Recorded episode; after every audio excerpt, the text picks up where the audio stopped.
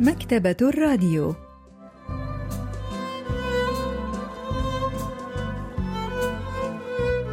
أهلا وسهلا بكم في حلقة جديدة من البرنامج الأسبوعي مكتبة الراديو الذي نستعرض من خلاله كتابا جديدا كل أسبوع. واليوم سوف نستعرض قصة تاجر الأرز للكاتب أويو كوان. لحظات ونوافيكم بالتفاصيل.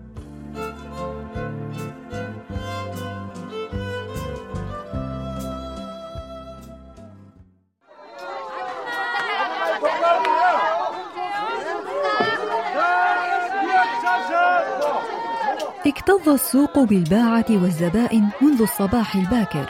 كانوا سعداء بالسوق الذي ينتظرون موعده بشوق إذ يفتح مرة واحدة كل خمسة أيام.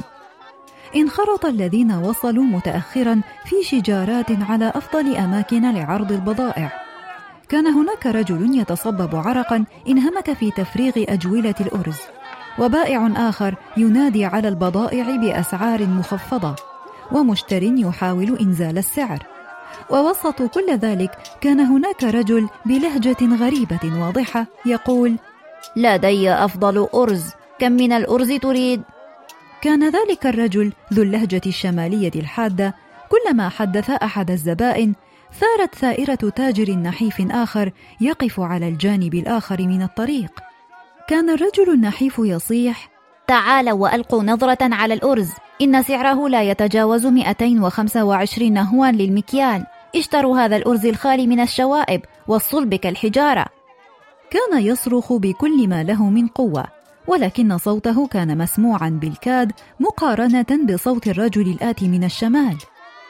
نشرت قصة تاجر الأرز للكاتب أويو كون عام 1956 وهي قصة تدور حول رجل نحيف يعمل في بيع الأرز وكان يخسر زبائنه بسبب تاجر أرز آخر آت من الشمال الناقدة الأدبية جون سو يونغ تحدثنا عن أعمال الكاتب أويو كون 오유건 작가는 1955년에 작품 활동을 시작했고 약 40년간 250여 편의 작품을 بدأ أويوغون الكتابة في عام 1955 ونشر حوالي 250 عملا أدبيا خلال الأربعين عام التالية لذلك ولم يكن هناك سوى قلة من الكتاب خصصوا مشوارهم الأدبي للكتابة عن المجتمعات الريفية والكاتب يصف عادات أهل الريف وحياتهم اليومية بصورة حيوية دقيقة مستندا إلى تجاربه الشخصية التي في مسقط رأسه بلدة ناجو بمقاطعة جلة الجنوبية. وقد وصف الظروف الصعبة التي عاشها المزارعون الفقراء بتعاطف كبير. وبطل هذه القصة هو تاجر أرز وتتمتع بلدة ناجو بأراضي منبسطة ممتدة جعلتها مركز لزراعة الأرز في البلاد. وكانت قوات الاستعمار الياباني تأخذ الأرز من هذه المنطقة لتصديره إلى اليابان. وكان الأرز يمثل الحياة ذاتها بالنسبة للمزارعين هناك. وقد أدخل الكاتب العديد من السمات التي تميزت بها تلك المنطقة في قصته ليثريها بالألوان المحلية المختلفة وبلهجة أهل جلة أيضا. كان مخزون الأرز عند تاجر الأرز الآتي من الشمال أكثر من مخزون التاجر النحيف كما كان أضخم جثة وأعلى صوتا. وما زاد الطين بلة هو براعته الواضحة في التسويق لبضاعته. ولكن أهم عامل من عوامل النجاح في السوق هو موقع التاجر وبضاعته.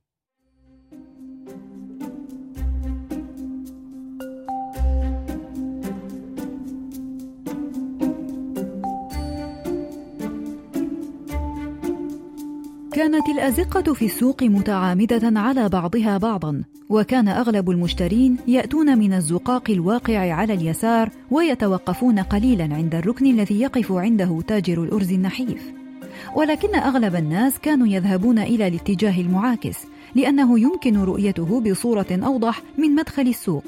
وكان كل التجار يتنافسون على أول مكان في الزقاق الواقع في الجهة المقابلة للتاجر النحيف. في يوم السوق أرسل التاجر النحيف ابنه إلى السوق في وقت مبكر من النهار ليحتل أول مكان في الزقاق المقابل لمكانه المعتاد. وعندما ذهب إلى البقعة المذكورة بعد تناول الفطور وجد رجلا آخر يرص بضاعته هناك. لابد أنه دفع الطفل جانبا كي يأخذ المكان لنفسه. قال التاجر النحيف أنت هل لا أزحت بضاعتك جانبا؟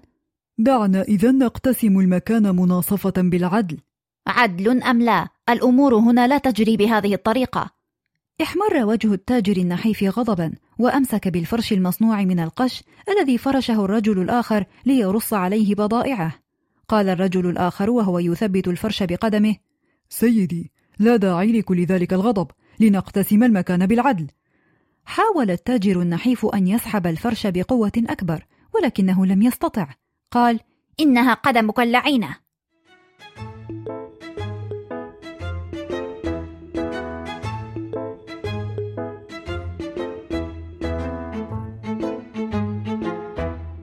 غضب التاجر النحيف أكثر وحاول أن يرفع قدم التاجر الآخر من على الأرض ولكن القدم ظلت ثابتة مكانها سأل الرجل ما بك؟ ماذا تظنني؟ ثم دفع التاجر الآخر كتفه بقدمه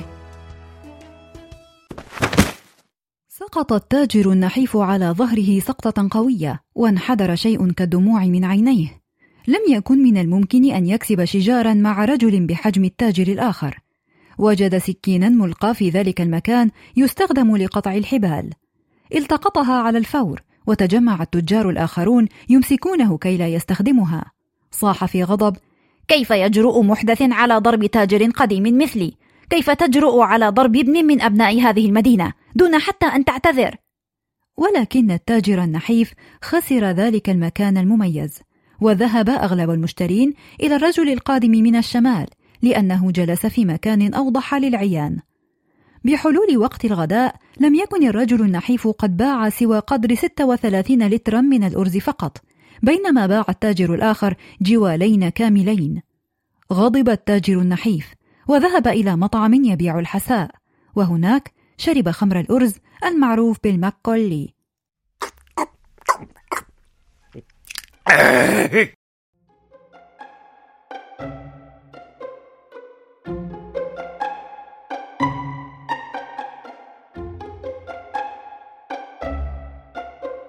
بعدما أفرغ الرجل قدحين من خمر الأرز بسرعة راح يفكر في طريقة ينتقم بها من التاجر الآخر. ماذا لو وضعت قدمي أمام قدمه ليتعثر ثم خنقته بذراعي. هكذا فكر. ولكن رجليه النحيفتين كأرجل الطيور لن تتمكنا من خداع رجلي الرجل الضخمتين بسهولة.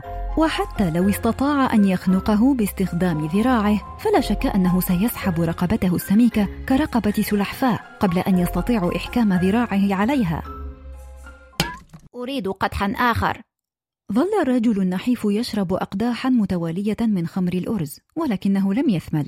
في ذلك الوقت دخل تاجر يبيع الملح. رحب التاجر النحيف به وعرض عليه قدحا من الشراب ثم قص عليه ما حدث في السوق ذلك اليوم.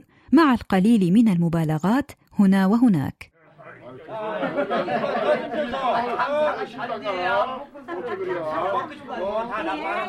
كيف يجرؤ غريب أتى من مكان مجهول على ضرب واحد من أهل البلدة مثلي. يجب أن يضربه الجميع بالعصيان وأن يطردوه من السوق. أليس كذلك؟ قال تاجر الملح.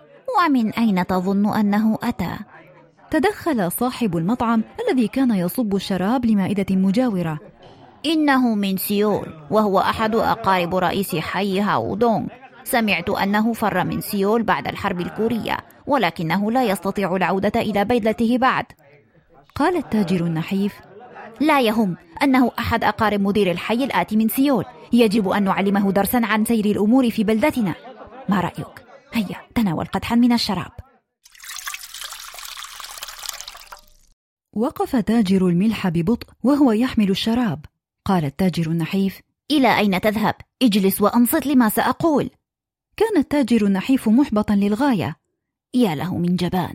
كيف يتركني ويبتعد هكذا دون أن يفكر في التصدي لذلك التاجر الأحمق؟ ودون كلمة تشجيع واحدة حتى. حاول التاجر النحيف أن يقنع أحد معارفه الموجودين في المطعم بالانضمام إليه في التصدي للقادم الجديد. ألا تفهم وجهة نظري؟ إذا تساهلنا مع هؤلاء سيظنون أننا قوم سهل الميراث وسوف يعاملون الجميع على هذا الأساس. ولكن الرجل سرعان ما انصرف بعد بضعة ملاحظات بسيطة.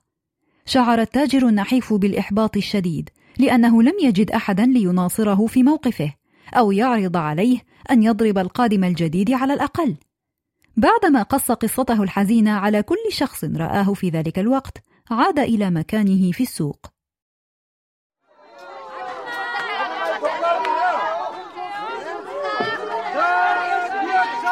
تعالوا تعالوا. مكيالان من الأرز مقابل 220 هوان لا غير إنها حبات أرز صلبة. كان مخمورا للغاية وهو ما أثر على نطقه للكلمات. راح التاجر الآتي من الشمال يبتسم وهو يتأمل. شعر التاجر النحيف أنه سيشعر بتحسن كبير إن استطاع أن يقفز في وجه القادم الجديد ويقضم قطعة من أنفه. ولكنه لم يستطع أن يستجمع شجاعته بما فيه الكفاية لفعل ذلك. كان كتفا التاجر العريضان ورقبته السميكة تخيفانه. قال في نفسه هل تبتسم؟ انتظر وسوف ترى.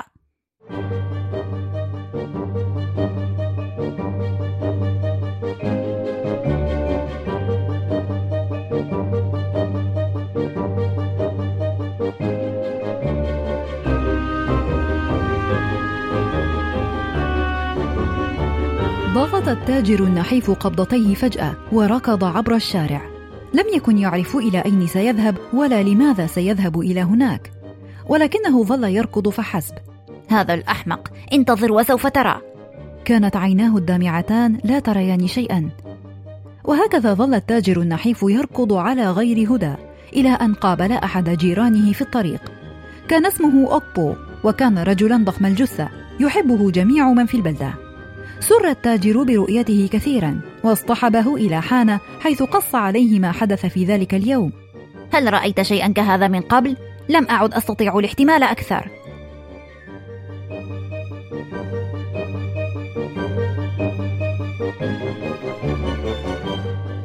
غضب أوكبو لما حدث للتاجر ولكنه سرعان ما تذكر أنه قد تورط في مشاجرة لصالح أحد معارفه قبل عدة شهور. وأن النتيجة كانت هي أن الطرف المتضرر قد قاضاه وهو ما أصابه بضرر أكيد. ولذلك فقد غادر الحانة بعدما تظاهر بأنه ذاهب إلى الحمام فحسب. كان التاجر النحيف يظن أن أوكبو قد ذهب ليأتي بالمزيد من الرجال للمشاركة في الشجار المتوقع ولكنه لم يعد إلى الحانة حتى حان وقت الغروب. لم يجد التاجر النحيف ما يفعله سوى أن يتجول في الشوارع بلا هدف من جديد.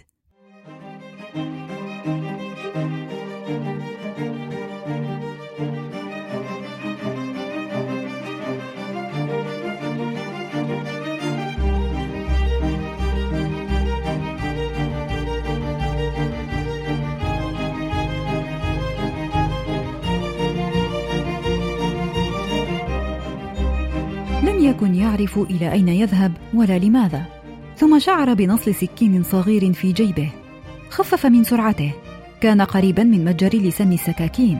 فكر في نفسه. سأشق بطنه شقا. سن التاجر النحيف سكينة وعاد إلى السوق. كان التجار يطون خيمهم ويجمعون أغراضهم استعدادا للرحيل. كان التاجر الآتي من الشمال ينفض فرشته. وفي ركن السوق وقف ابن التاجر النحيف الصغير ينتظر والده كما يفعل كل يوم. سار التاجر الآتي من الشمال باتجاههما.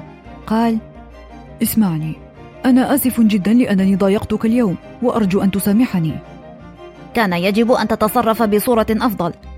مغادرة بلدتي والمجيء إلى مكان غريب لأكسب عيشي جعلتني إنسانا مختلفا.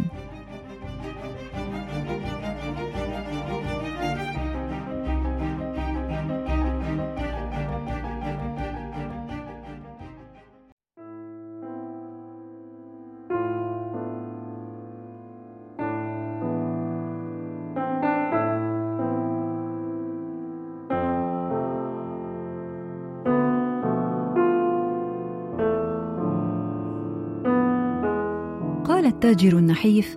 أظن أن هذا هو حالنا كلنا. شكرا لك. لم لا نذهب إلى الحانة لنشرب شيئا ما معا؟ هيا. فكر التاجر النحيف لوهلة ثم قال لابنه اذهب إلى البيت بدون اليوم يا صغيري. الناقدة الأدبية جون سو يونغ تشرح لنا رسالة الكاتب في المشهد الأخير.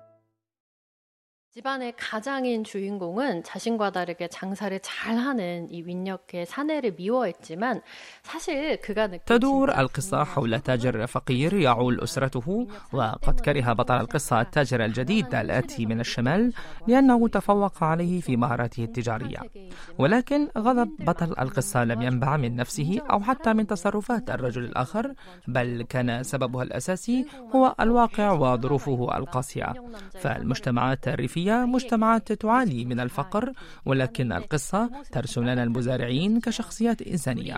فحتى بطل القصة الذي قضى يومه غاضبا من تصرفات التاجر الآخر سرعان ما تقبل اعتذار التاجر الآخر وتفهم موقفه. وطلب من ابنه أن يذهب إلى المنزل وحده كي تتاح له فرصة تناول مشروب ما مع ذلك القادم الجديد. وربما نسي الرجلان همومهما في تلك الفترة الوجيزة التي أتيح لهما فيها الاستمتاع بصحبة الآخر فحسب. وقد رسم الكاتب تفاصيل حياة المجتمع الريفي في خمسينيات القرن الماضي بكل تعاطف وحب وأظهر العلاقات الإنسانية بين شخوصها. وما يعرف بالجونغ الكوري وهو ما يعني العشرة بين الأفراد الذين يتعايشون معا وهي ما يدفعهم للحرص على بعضهم بعضا حتى في وجود خلافات بينهم.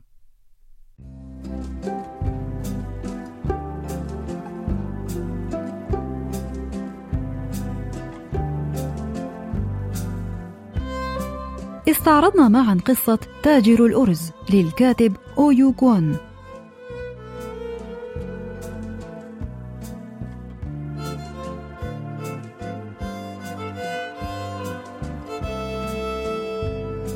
وإلى اللقاء في الأسبوع القادم مع كتاب جديد ومبدع جديد.